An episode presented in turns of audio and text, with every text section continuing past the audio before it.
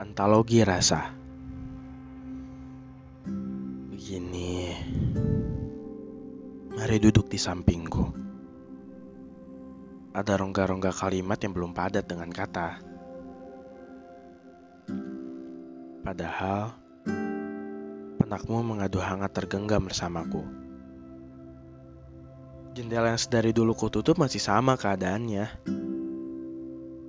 Tiada salam atau sapa yang sampai kepadamu. Juga berbalik padaku. Senyum-senyum lugumu yang menjulang tinggi seakan sulit diajak melupa.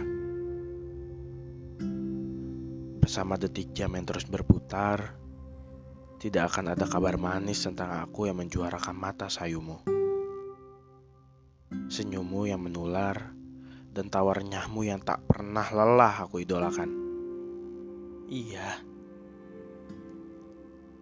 sepertinya aku akan tetap begini sampai mati. Suatu saat nanti, akan ada hari di mana kau butuh tempat untuk merebah.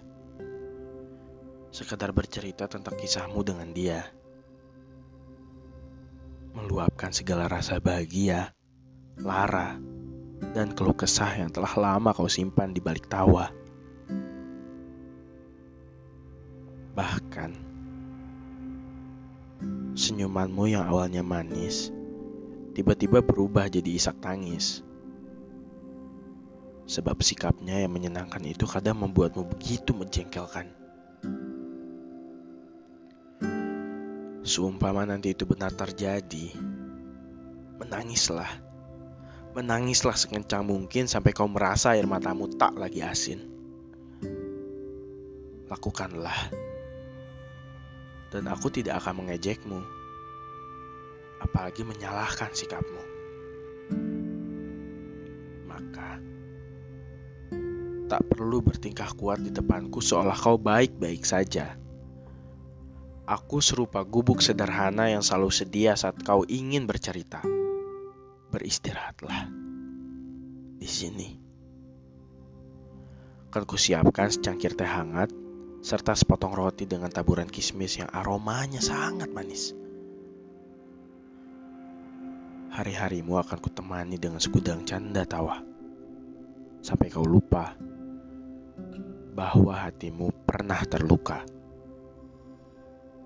Akan kubuat senyumanmu terukir kembali pada lesung pipimu yang sudah lama basah. Begitu pula pada hatimu yang kembali utuh pada setiap kenangan yang tercipta. Sadarku, semua tak akan bertahan lama. Jika semua sudah pulih, kembalilah pada rumah yang benar-benar rumah. Aku akan memaksa. Bukan tak ingin kau tetap ada, namun, aku hanya ruang kedua agar kau selalu baik-baik saja. Bila suatu saat kau terluka lagi, tak usah sungkan untuk singgah. Sebab padamu, kupuku selalu ada.